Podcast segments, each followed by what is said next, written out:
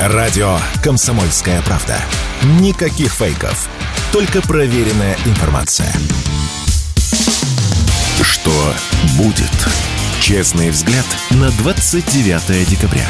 За происходящим наблюдают Игорь Виттель и Иван Панкин. Здравствуйте, друзья! В студии радио «Комсомольская правда» Иван Панкин и Игорь Виттель. Мы рады вас приветствовать. Здравствуй, дорогое Отечество. Здравствуйте, дорогие друзья. Здравствуй, Родина. Здравствуй, наш город Москва и все, кто нас слушает из других городов. Мы с Панкиным сегодня уже из последних сил подползаем к Новому году. К микрофону пока что. Нет, к микрофону мы еще как-то бодренько подходим, потом плюхаемся в кресло, и сил не остается. Но это не помешает нам нам бодро и с юмором провести сегодняшний эфир. Итак, друзья, по традиции, в начале выпуска напоминаю, где смотреть, слушать. YouTube канал называется Непанкин. Пожалуйста, присоединяйтесь к видеотрансляции. Нажимайте на лайк, бейте в колокольчик, пишите, пожалуйста, в чате, потому что в середине, в конце, в середине следующего часа, во время больших перерывов, микрофон будет работать, с удовольствием с вами пообщаемся. Все то же самое можете проделать в Рутюбе и во Вконтакте. Там каналы, группа, которые называются «Радио Комсомольская «Комсомольская правда». Подкаст платформы. Для начала сайт radiokp.ru, там кнопка «Прямой эфир», слушайте, пожалуйста, либо же на других каких-то подкаст-платформах. Их великое множество. Казбокс, Яндекс Музыка, Google Подкаст, Apple Подкаст. Миллионы, наверное, других. И, конечно, замечательный агрегатор подкаст.ру. Телеграм-каналы Панкин и Виттель Реальность. Начинаем. Что будет? Ну, давай повоюем, Игорь, давай повоюем. Так с хочется кем? повоевать. Ну, с, с Нидерландами, например, с Голландией. Ну, они сами напрашивают. Смотри, что говорят. Главком вооруженных сил Нидерландов призвал готовиться к конфликту с Россией. Чего он призвал готовиться? Мы им что сделали, не пойму, голландцам. Кстати, очень хорошие люди живут в Голландии. Я несколько раз был, мне там очень понравилось. Ну, вот цитата от этого самого Мартина Вайнина, он говорит, Нидерланды должны серьезно опасаться войны, и наше общество должно подготовиться к ней. По его мнению, армия должна, опять-таки, ежегодно привлекать до трех тысяч добровольцев так вооруженные силы смогут получить больше резервистов на случай боевых действий. Интересно, где Голландия, где не... Россия? Зачем им с нами воевать? Я не понял. Нет, ну, слушай, всякое бывало в наше это самое. У нас сложные отношения с нижними землями. Но, во-первых, я не очень понимаю, как им поможет 3000 добровольцев. А, и даже если их умножить... Ежегодно, да. Ну, на количество лет. Ну, что-то им надо говорить. Нужно э, объяснять э, населению, что все не так-то просто. Там же власть сменилась. Пришел ультраправый, он он против войны, против ну, подачи к Украине, слушай, против там... Министр обороны, я, кстати, не знаю, какой он... Отдельной жизнью живет, думаешь? Абсолютно. Ясно. Это все-таки... Э, Называется демократия, да? Ну, я бы своеобразная демократия насчет того, что в Нидерландах живут добрые, хорошие люди, да, и они там тоже живут. Но а если ты хочешь узнать, что такое обыкновенный фашизм, помнишь Михаила Рома? Да, прогуляться Значит, с коляской. По Амстердаму с коляской, да. там тебя собьют велосипедисты. Не сталкивался. Не Нет, потому, не что я не ездил на коляске, а просто потому, что я заметил в Голландии хороших, милых, так добрых, нет, ну, отзывчивых ну, людей. Значит, во-первых, легализация некоторых э, веществ, их делает несколько более расслабленными. Но поверь мне, даже коляска и э, велосипед не нужны. Вот у меня как-то была история, что у меня ребенок в Голландии уронил кусочек яблока, который, он говорит, совсем маленький еще был. И я чуть не получил от сидящих рядом голландцев, ну-ка быстро поднимите. Я даже нагнуться не успел, понимаешь, с ребенком на руках. Видишь, так какая что... культура. А, да, ну вот на самом выразительно отличается от той же Испании, кто на ребенка никто не посмеет рявкнуть. Но дело не в этом. Если уж серьезно, надо что-то рассказывать своим, э, своей пастве, своим жителям а нужно объяснять им, э, что подождите, вот она страшная Россия. Придется затянуть пояса, пойти послужить в армии. Если этого не будут рассказывать, значит, э, через некоторое время начнутся вопросы, они уже начались. А, собственно, куда это, а, собственно, чего это? Вот почитай, если я тут, э, пока не был в эфире, читал зарубежную прессу. Ну, в основном под, к Новому году, к Рождеству выходят так, итоги. Что пишут там? Ну, в общем, Зеленский неудачник года.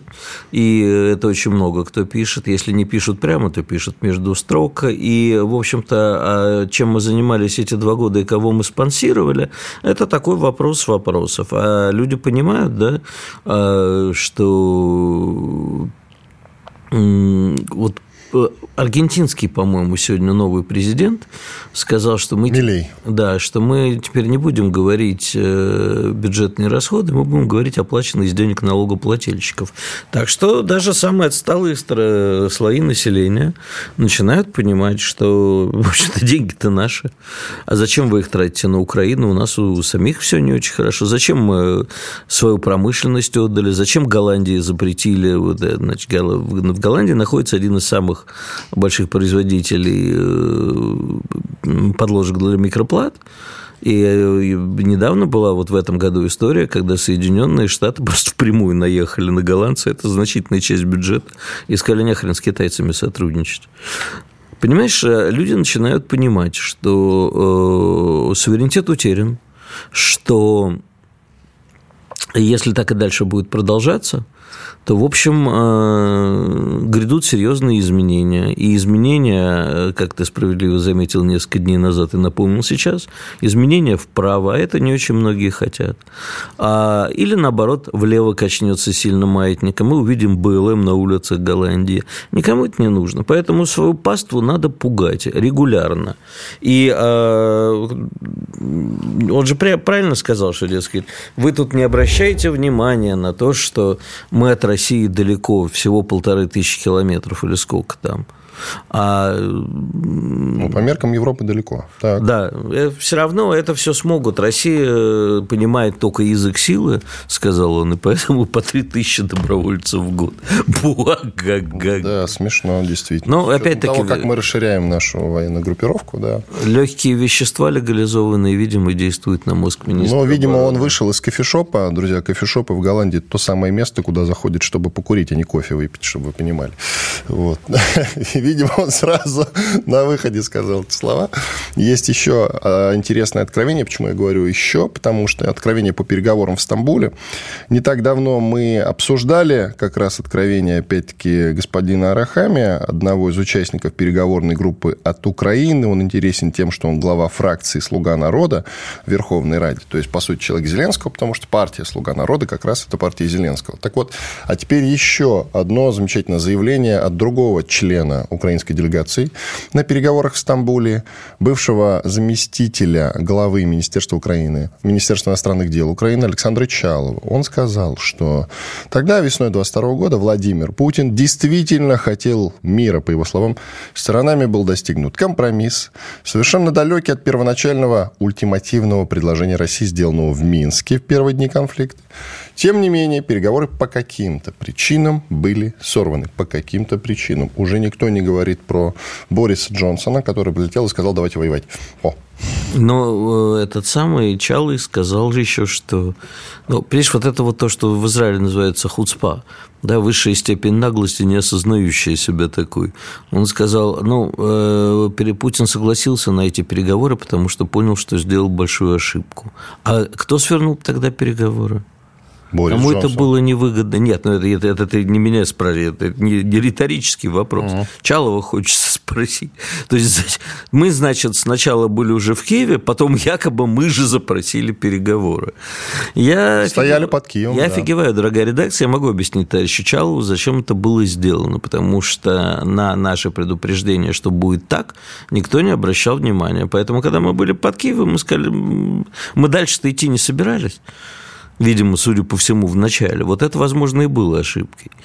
А мы собирались вот э, удовлетвориться тем, чем собирались удовлетвориться. А теперь, извини, речь идет уже о совсем других переговорах. И, кстати, а ежели денег Украина не получит, и не получит еще ничего, а тут э, финские товарищи решили проявить активность, правда, не военную, а президент Центробанка. Ты, Финляндии. кажется, говоришь по-эстонски, нет? А, да, да.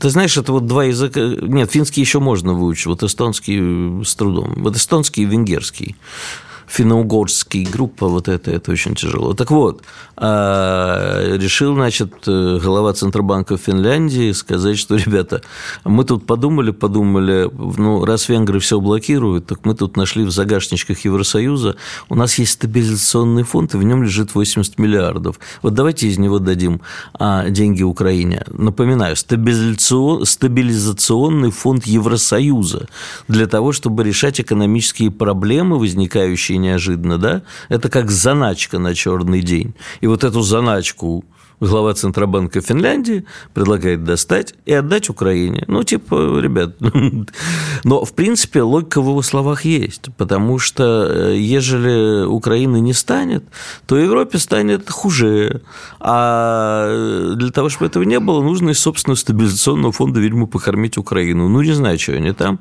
Между... Э, Денис Шмыгаль, премьер-министр Украины, да. Сказал, что вот э, товарищи доноры – то есть те, кто помогает Там Украине. Обращение к координационной платформе доноров Украины. Да, вот типа, ребятки, давайте нам денег в январе уже не на войну, а на то, чтобы мы э, бюджетные обязательства смогли выполнить учителя, медики и так далее.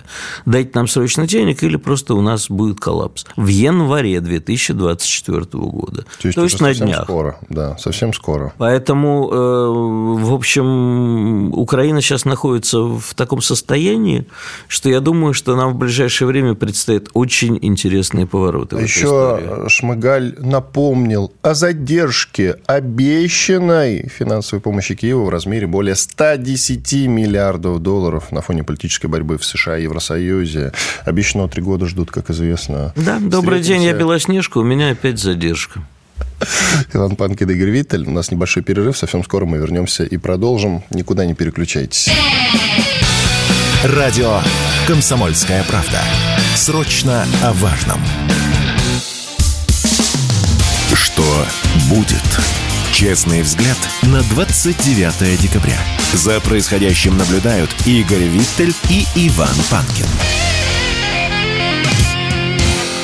Действительно, мы, Иван Панкин и Игорь продолжаем Продолжаем. Вот мы продолжаем, а наши слушатели и зрители в э, чате YouTube выясняют, кто из нас с тобой лучше разбирается в амстердамских кофешопах.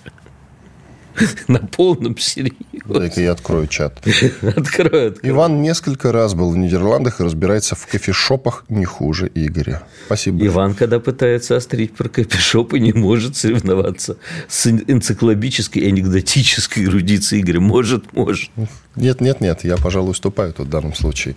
А, кстати, вот, знаешь, опять чат зажигает. Почему не говорите ничего об увольнении из Института философии РАН философа-патриота Черняева? Да, Слушайте, друзья, вообще наши утро. эфиры слушаете? Доброе утро, друзья. Да, несколько дней назад а, обсуждали эту историю, причем Чернеев выходил к нам в эфир. Так что вот э, можете поискать и обязательно найдете. Ладно, теперь к новостям переходим, а то мы что-то э, как-то подзабылись, тут развеселились слишком сильно. Э, давай про Трампа, что ли, которого, наверное, все-таки, как мне кажется, не допустят к выборам. Есть у меня такое ощущение, в одном из штатов под названием Мэн его уже отстранили от участия в праймериз в следующем 2024 году. Я так понимаю, что к штату Мэн совсем скоро присоединятся и несколько других, и шансов, по сути, у Трампа не останется. И дело действительно, наверное, тогда в этом случае идет к гражданской войне, фильм о которой, кстати, художественный, совсем скоро выйдет на больших экранах, друзья. Действительно, гражданск... о гражданской да. войне, которая вспыхнет в Соединенных Штатах Америки в случае прихода, либо же не прихода, я точного сценария сюжета не знаю, какого-нибудь условного Трампа к власти в США. Ну вот, на самом деле, тут не только про грядущую гражданскую войну интересно поговорить, а про то, что, например, Ника Хейли, которую я поминаю в каждом из наших эфиров, бывший одна представитель ВОН, да, одна из кандидатов, она не захотела отвечать на вопрос, было ли рабство и причина гражданской войны в Соединенных Штатах. Из-за этого там сейчас идет большая буча.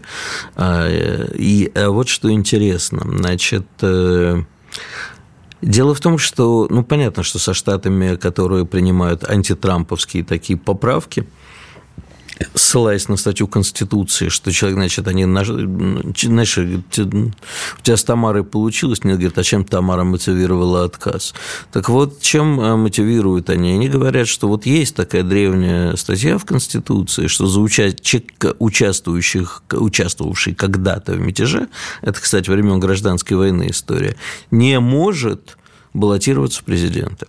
Значит, действительно, Колорадо и Мэн это уже приняли, но есть шансы, что отменят э, высшие инстанции это, потому что у Трампа хорошие юристы, они уже сейчас подали. Но э, тут еще и внутри партии происходит интересное, потому что республиканцы судорожно думают, а кому бы вот, э, кого бы дать Трампу в, э, так сказать, вице-президенты или еще что-нибудь придумать. Напоминаем, что там есть э, не только Ника Хелли, есть еще э, Рамасвами, индус. А, и такой... Рамасвами, хорошо. Да, я все время, когда фамилию произношу, вспоминаю маму Мыло Раму. Вот я так примерно так... Э, Вивек Рамасвами, по-моему, если я правильно произношу. Так вот, им вот тоже. И на самом деле, вот я вчера читал CNN, на CNN написано, что, дескать, а, команда Трампа несколько офигевает, потому что, в общем, внутри даже самой команды происходят э, перетрубации и пытаются решить проблему, а в общем, кто, кто будет командой Трампа, да, потому что Трамп сейчас хоть и на первом месте, и все остальные кандидаты от него э, отстают, но нужно как-то республиканцам упаковывать и команду. И вот это вот внутри э, республиканской партии тоже гражданская война. Да, Трампа пытаются избавиться, потому что, в общем, наверное, понимают...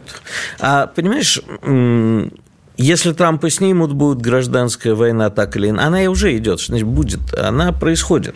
Она происходит в головах, она происходит везде. У нас, вот э, я неоднократно говорил, у нас тоже это, знаешь, не как э, с 1917 года, как минимум, в головах красные и белые не могут замириться. И сейчас либералы-консерваторы, шлунишки э, моралисты, как я вот тут написал статью, она скоро выйдет по поводу известной уже всем набившая оскомину вечеринки. У Евлеевой? Да, ну, и у нее тоже, ну, и, в общем, последующих этих самых извинений. А, между шелунишками и моралистами это такая гражданская война в головах. И в Америке сейчас она происходит, вот э, говорил с близким человеком вчера, живущим в Нью-Йорке, там нужно было решить один вопрос. Он говорит, знаешь, я в метро не поеду. Говорит, э, он живет в хорошем, престижном районе Нью-Йорка. Но, говорит, я уже в метро на своей станции не захожу очень э, неспокойно, мягко говоря. Чего это неспокойно-то? Ну как, э, преступность, бомжи, наркоманы. Это всегда было, понимаешь? Я застал Нью-Йорк таким, которым в нем нельзя было жить. Вот начало 90-х годов в Нью-Йорке, там знаменитая 42-я, Таймс-сквер вокруг – автобусная станция и так далее. Пройти было нельзя. В метро всегда в Нью-Йорке было небезопасно. Сейчас вот чек не открыт. Вот я вчера буквально, это не, э, не мои придумки, ничего. Просто я говорю, слушай, ты не мог бы там отвезти, там, надо было мне кое-что э, передать в Нью-Йорке. Он говорит, а, извини, только не подумайте ничего плохого, просто кое-что личное в подарок к Новому году. Он говорит, да, могу, конечно, я, говорит, уже после Нового года потому в метро сейчас не пойду, говорит, там очень неспокойно. Прекрасно. И эти люди учат нас демократии. Но улицы Сан-Франциско и Портленда, э, слушай, вот э, мы с тобой как-то говорили о твоем любимом Будапеште. Ты заметил, что в Будапеште достаточно много бомжей. В Лондоне просто... Нет, в Будапеште бомжей не заметил. Ну, я, я замечал неоднократно. Может быть, просто Хорошо. куда ты приезжаешь, там появляются бомжи? Да, именно я там и появляюсь. Ну, я, естественно, иду сразу в руинные кварталы. А, ты ясненько. вон в кофешопе, а я в руинные кварталы. Все, хватит напоминать, а то еще найдутся люди, которые которые мне это предъявят потом. В, ну, я тебе хочу сказать, что в Лондоне невероятное количество бомжей. Так вот, э, сейчас Нью-Йорк, Портленд, э, Сан-Франциско, это просто, даже в Бостоне, да, культурная столица штатов, просто на улицах слоями лежат во многих районах, пройти невозможно. Ну, в Брюсселе, в славном городе. Ну, в Брюсселе всегда был. Огромное Брюсселе это всегда было. Города из коробок, в которых они живут. Да, да, да. Ты упомянул вечеринку, а ведь э, есть еще одна классная вечериночка в киевском клубе «Теплый ламповый» в ближайшую субботу, то есть завтра. Завтра планируется нацистская вечеринка. Вот билетик даже на, в телеграм-канале Укрликс, друзья. Есть даже скриншотик билетика. Первое слово «Скинхеди». А скажи мне, пожалуйста, они э, по-русски его теплый ламповый называют, или там есть ну, какое-то все-таки украинское ну, название? Секундочку. Ну, вот я открываю. Вот, Потому что я считаю, что вот в этом году мы не сделали одну важную вещь. Точнее, не разбомбили не... Киев? Нет, что? нет, ну, помилуй бог. Я люблю Киев, я не хочу его бомбить. Все любят Киев, а что делать? А, не в этом дело. Я считаю, что мы еще в 2014 должны были запретить украинским э, товарищам пользоваться русским языком. Вообще. Особенно русским матом. Потому что, как не посмотришь какой-нибудь ролик, который они выкладывают, там везде русский мат. Ребят, ну вы это самое. Придумайте свой мат. Придумайте свой, у вас же это самое. Действительно. Все свое. Вот именно. Никакого русского языка. На русском языке говорят те, кто хочет быть с Россией. А у них есть э, у них есть аргумент, что это один из самых распространенных в мире языков, и это не значит, что они обязаны солидаризироваться с российским государством. Русский язык отдельно, российское государство отдельно. Что-то им. А что же в школах запрещают преподавать? Хороший вопрос, но не мне надо его задавать. Ну просто а тогда этим... никакой теплой лампы, я не помню, как по э, как сказать по-английски, по-румынски, по-украински будет теплой лампой. Ну, ребят, переименовывайтесь. А скинхеды всегда будут скинхедами. Спасибо, что напоминайте нам о своей сущности. У нас большой перерыв. Радио «Комсомольская правда». Срочно о важном. Что будет? Честный взгляд на 29 декабря. За происходящим наблюдают Игорь Виттель и Иван Панкин. Иван Панкин Игорь Виттель. Мы продолжаем наш эфир. Есть темы, есть темы, есть о чем поговорить. Так, ну, во-первых, э, давайте еще о заявлениях всяких разных депутатов э, Верховной Рады Украины, как бывших, так и нынешних. Давайте сначала начнем с бывших, да, так веселее даже. Некий Игорь Лапин, который один из бывших, заявил тут давеча, что российская армия превосходит украинскую как в вопросах вооружения, так и личного состава. Очнулись, наконец. Ты знаешь, это тенденция уже, Игорь. Они регулярно стали об этом говорить что мы, оказывается, их превосходим, что у них даже патронного заводика нет своего, что мы делаем работу над ошибками, а они нет. То есть они приходят э, в эфиры, самые разные люди, как участники украинской А нас должно операции. волновать, что они думают? Чем мы так за это цепляемся? Ой, ну, они собственно... нас похвалили, ой, они испугались. Да плевать нам на их мнение. Так, хорошо. Чем все? Выключайте эфир. Нет, уходим. я не про это. Я просто тебе хочу сказать, я, я бы о другом подумал. А, ну, разные есть прогнозы на 2024 год, что дальше будет происходить с СВО, быстро это закончится, долго ли это закончится. Мы с тобой два года говорим о том, о чем мы хотим, чтобы это закончилось. Какие два года? Ну, год, с, год с небольшим. Ну, почти братец. два года, извини, скоро февраль уже. а, ты про специальную военную операцию? Да, ну, да, мы да. с тобой, с тобой говорим. Нет, год, но мы все равно и, и до этого-то мы говорили, мы год с небольшим говорим, да, год и месяц почти. Я а, думал, как воп... ты заглянул в будущее так элегантно. Нет, нет, два года, слушай, ну мы же не только с Э, здесь с тобой говорили, а год говорим здесь. А что, собственно, мы хотим? Да, то есть, что должно стоять за словами денацификации, демилитаризация, какая часть Украины нам нужна, нужна ли она нам вся, и что будет дальше, когда Украина, э, допустим, вся станет Россией или не вся, и э, чем это закончится? Закончится на этом вообще конфликт, или это будет продолжаться на более высоком уровне и так далее. И э, вопрос, который, мне кажется, нужно не на депутатов на их смотреть, которые, ой, оказывается, российская армия сильнее. Наконец-то сообразили. А вопрос, что мы будем делать, это как восстанавливать или не восстанавливать то, что окажется Россией. И надо ли нам это? Нужна ли нам Украина? Либо нужно просто вот живите как хотите, но демилитаризованно. Вот не будет у вас армии. Ну и что? Ну вот я не знаю, понимаешь, у меня нет ответа на этот вопрос. И за год наших с тобой разговоров не прибавилось. И в 2024 году ну, мне кажется, это и станет основным вопросом, потому что э, история про то, что Украина проигрывает, и она стала уже такой притчей в языцах. А дальше-то чего? И действительно ли, понимаешь, вот мне э, там, меня вчера спросили, э, аж там три моих самых больших ожидания 2024, надежды, скажем, на то. И э, чего я больше всего боюсь? Вот я боюсь того, что э, люди э, страх не будет превалировать, э, точнее, страх не будет превалировать. Прививки, вот, которые нас держат все еще от глобальной катастрофы, от каких-нибудь ядерных обменов, они перестанут. Что будет делать Запад, увидев, что мы победили? Или близки вот На самом деле победы? ничего не будет делать. Это мы один из все вариантов. думаем, что и некоторые политики западные говорят, мы не должны, мы не можем проиграть России. На самом деле могут прекрасно. Абсолютно спокойно. Сделают вид, что ничего не было. А, Пойдут э... дальше своей дорогой. Кстати, неплохой. Я скорее согласен с тобой. А, но есть еще варианты, что Боятся они больше за какие-то другие свои истории и считают, что они уцелеют, а в мясорубку можно кинуть еще больше и своих граждан, и украинских оставшихся и так далее. Давай над мотивами подумаем. Вот действительно есть такое мнение на Западе, что они не могут проиграть Путину, потому что это угроза для них. Какая угроза? В чем она заключается? Ну, победим мы Украину. Им какое дело до этого? А, я тебе объясню. Ну, давай.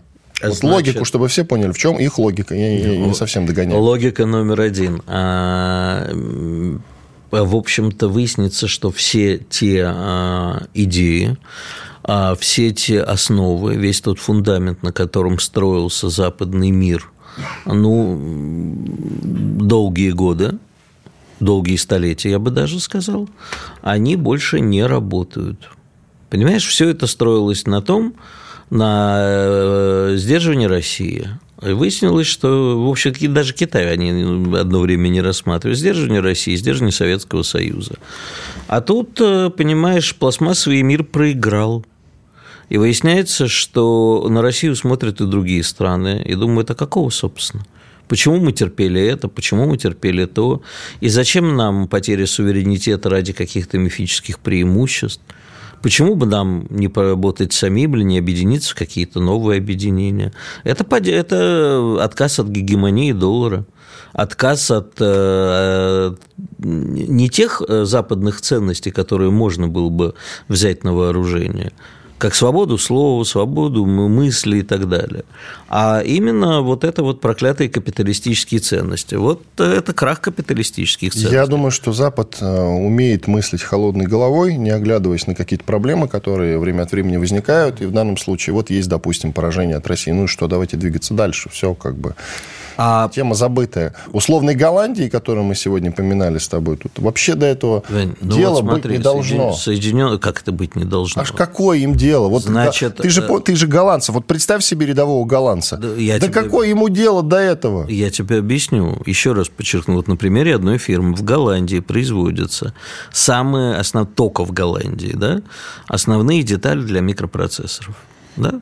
Для пресловутых чипов. Ну. Вот. Для микроэлектроники. Чипов и дейлов. Так. Да, чипов и дейлов. Что-то у нас с тобой игривое сегодня настроение. Не говори. Так вот, э, Америка взяла и запретила Голландии, говорит, общаться с китайцами, потому что Америка хочет, чтобы у нее оставалось э, задатки, надо, чем с меньшей топонимикой, тем лучше. Да, там на 0,03, сколько они там уже сейчас делают, 0,3, не помню сейчас точных цифр. Вот. А тут как бы Голландия послушно кивает головой, потому что Америка ей может перекрыть очень много. Германия послушно кивает головой. А в какой-то момент они перестанут послушно кивать головой и скажут, а чего это?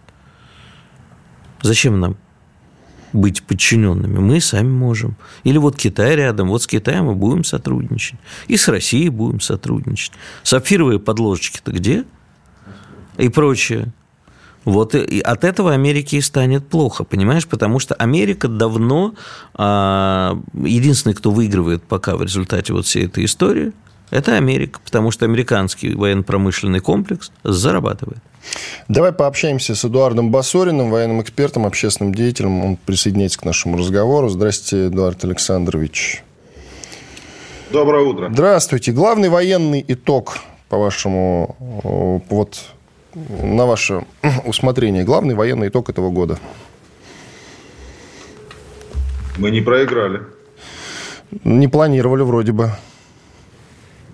Ну, дело в том, что планировали, не планировали, противник готовился, мы доказали о том, что мы чего-то стоим. Давайте с этого. Вы имеете в виду после прошлогоднего отступления, наверное, входили мы в этот год с крайне плохими мыслями о будущем. А сейчас вроде как год заканчивается на, скажем так, позитивной Нет, ноте. Дело не... Давайте так. Наверное, это сильно радикально сказано о том, что с плохими мыслями о будущем. Э, мы входили с исправлением ошибок, которые были допущены э, в 2022 году. э, переживание, назовем так, в обществе было, что мы сможем эти ошибки быстро решить или нет. Мы их решили очень быстро и показали о том, что чего мы стоим. Хорошо, какие ошибки остались, э, что нужно прямо сейчас тоже срочно исправлять? Ну, наверное, то, что осталось, это управляемость. Что значит управляемость? Ну, я имею в виду о том, что специальная военная операция показала, что не все находятся на своих местах. Что есть люди, которые э, должны там не находиться, занимать определенные должности. Вот это нужно исправить, это называю управляемость. Вы про паркетных генералов пресловутых или про кого? И в этом том числе. А их много сейчас? Ну, вы сами знаете о том, что данная организация, она закрытая. Насколько мне известно, что этот процесс идет, идет вычищение огневых конюшен. А, процесс идет сложно, но он идет. Самое главное, что все-таки те изменения, которые должны происходить, для того, чтобы страна жила лучше, они происходят. И в этом ведомстве в том числе. А почему они идут э, сложно? Есть у вас ответ на этот вопрос? Ведь э, видно, дурака видно сразу, как известно. Почему же тогда этот процесс такой медленный, так медленно движется? Ну, давайте так. Можно я сделаю вопрос на вопрос? Ну, чисто по-еврейски, да. Определенная загадка. Она в этом э, ракурсе. В чем разница между умным и дураком? Не знаю. Надо у Виталя спросить. В чем да. разница? Так вот, мне ответ очень понравился. Когда я узнал, я был... Один поражен. учится на своих ошибках, а другой на чужих. О. Нет. Знаете, в другом. Дурак вокруг себя собирает умных, а умный пытается сделать все сам. Любопытно. Поэтому это идет тяжело в том числе. За 30 лет Э, органы власти, органы управления и э, Минобороны, она очень сильно изменилась. И поэтому э, процесс, он нелегкий. История всегда России показывала, что изменения происходят тогда, когда очень э, стране становится плохо. Она на грани выживания. Давайте паузу сделаем. Комсомольская правда. Радио которая не оставит вас равнодушным. Что будет? Честный взгляд на 29 декабря. За происходящим наблюдают Игорь Виттель и Иван Панкин. И Эдуард Басурин, военный эксперт, общественный деятель. Продолжаем разговор. Но, а, Эдуард, а вы можете назвать наши ближайшие тактические цели и стратегические цели на год? Ну, если тактически мы говорим, это освобождение э, Донецкой Народной Республики, в первую очередь. Если стратегические, ну, здесь, наверное, чуть сложнее, хотя, в принципе, э, вчера Дмитрий Анатольевич Медведев обозначил о том, что э, города Николаев, Одесса, Киев – это русские города, поэтому они должны быть под нашим контролем. Наверное, может, это и есть стратегическое. И все, а Киев как же? А Киев назвал. А, да, я пропустил. Одесса, Николаев не показалось а только. Давайте тогда здраво оценим наши возможности. И что для этого необходимо? Ну, в первую очередь, для этого необходимо увеличение группировки, которая находится на театре военных действий. Потому что чем дальше ты ходишь э, на территорию противника, тем больше тебе нужно войск. Это никто по-другому сделать не может. А второе, а самое главное, изменение управляемости, да, я уже говорил, не только в армии, но и в стране в том числе – государство должно объединиться с единой целью победы. Вот тогда этот процесс пойдет легче. А какая по численности группировка нам нужна для выполнения этих грандиозных задач? И нужна ли для этого мобилизация? Ну, с мобилизацией я не буду определяться, нужна или не нужна. У нас, в принципе, нет войны как таковой. Ни отечественной, никакой, поэтому мобилизация, я думаю, здесь не нужна. А, Верховный наш сказал о том, что количество добровольцев на данный момент э, достаточно, и каждый день э, люди приходят, поэтому, может, э, этим количеством и обойдемся. Группировка. Ну, в идеале, конечно, группировка нужно где-то порядка миллиона.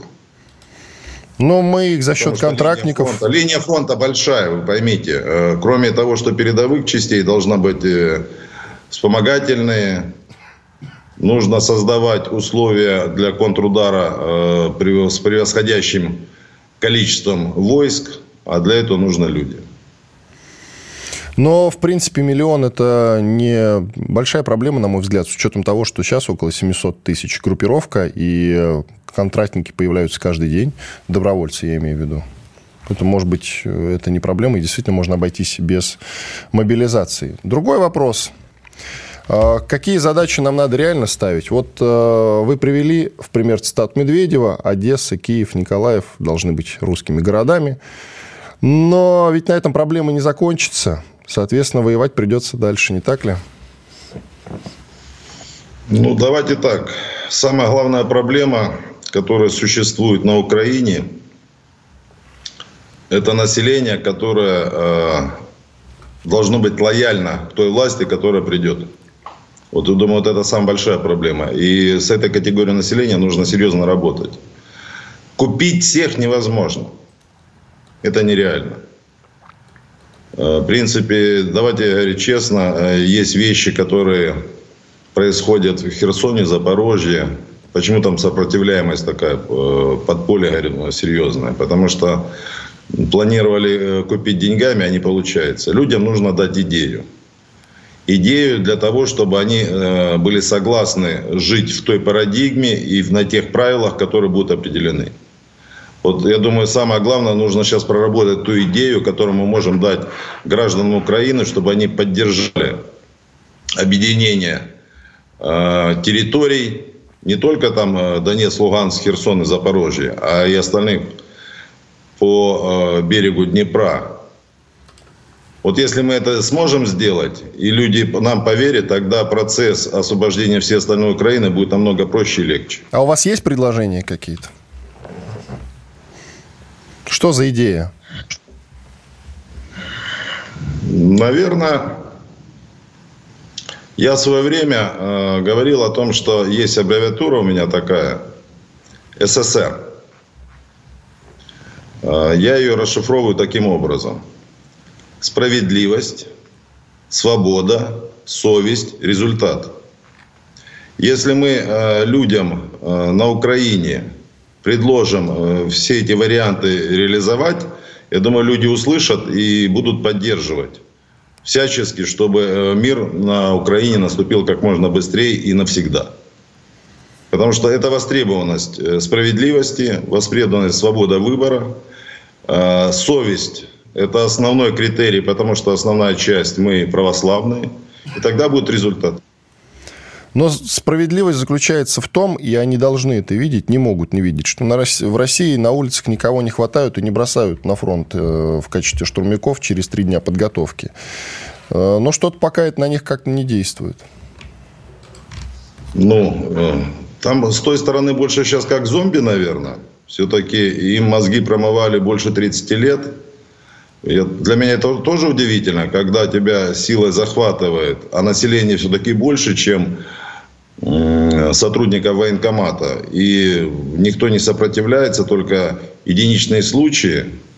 Вот это мне удивительно. Но с другой стороны, э, людей зомбировали до такой степени, что у них страх. Страх от одной мысли даже подумать, что-то сделать по-другому. Есть случаи небольшие, притом это на Западной Украине, когда целое село подымалось и избивало военкомов, которые приходили, назовем, для мобилизации. Их выгоняли оттуда. Но это единичные случаи. Мне бы хотелось, чтобы на Украине быстрее проснулись. Но для этого нужно им дать идею. Идею, э, что они будут равными, назовем так. Они пока себя равными не ощущают.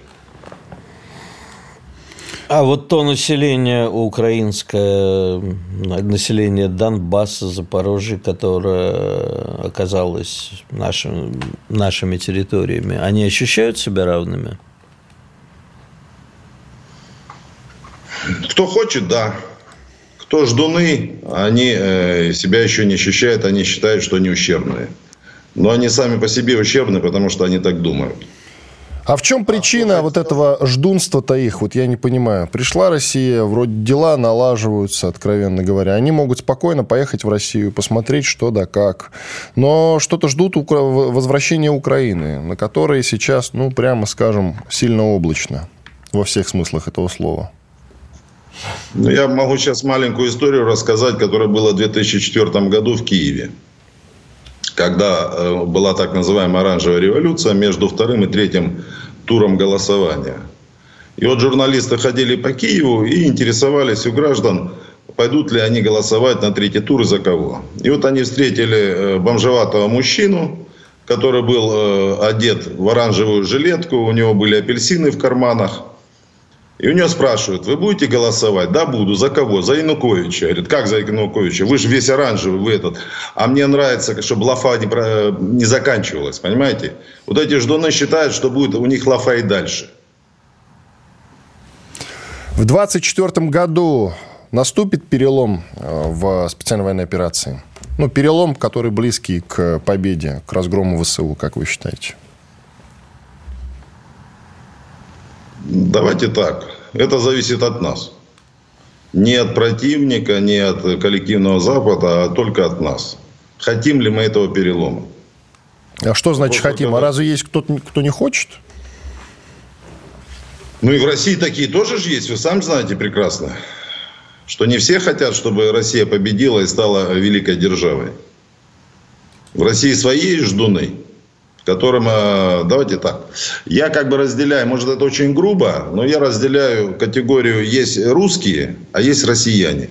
И вот чем больше станет э, русских, тем быстрее придет победа.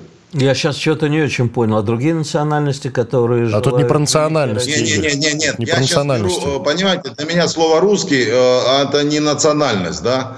Это образ жизни человека. Угу. Нас 30 лет приучали к мысли о том, что мы никчемные. И вот нам нужно заставить людей э, поверить в себя. Вот чем быстрее мы это сделаем, тем мы станем быстрее великой нацией, может быть, даже империей. Я не боюсь этого слова, мне оно очень нравится. Спасибо большое. Я разделяю русские россияне. В 24 году, ну давайте так, если по аналогии э, то, что происходило, э, этот год это был 42-й, когда попытка была немцев пройти э, на Кавказ, и после этого Сталинградская битва. Фактически в этом году у нас должен наступить Курск, потому что движение, которое происходит сейчас на Донецком направлении, на Артемовском направлении и на Харьковском направлении, говорит о том, что э, Курск наступает. И вот когда будет сломлено сопротивление на Донецком направлении и на Харьковском, тогда э, можно сказать, что в 2024 году будет Великая Победа. Спасибо. Эдуард Басурин, военный эксперт, общественный деятель, был у нас в эфире. Буквально сколько у нас там в секунду? 30 секунд, коротко. Ты чего это не понял смысл? Э, мы русские. Русские – это все, кто живет в России, солидаризируется с нашей идеей. А в чем проблема, не понял? Чего? Я оставлю это без комментариев, Почему? Иван, потому что я от наших гостей неоднократно слышал, что вот не русские, да, вот почитай, что наши там пишут зрители в комментариях. Вот не русский человек, говорит, не может быть патриотом России. Радио «Комсомольская правда». Мы быстрее телеграм-каналов.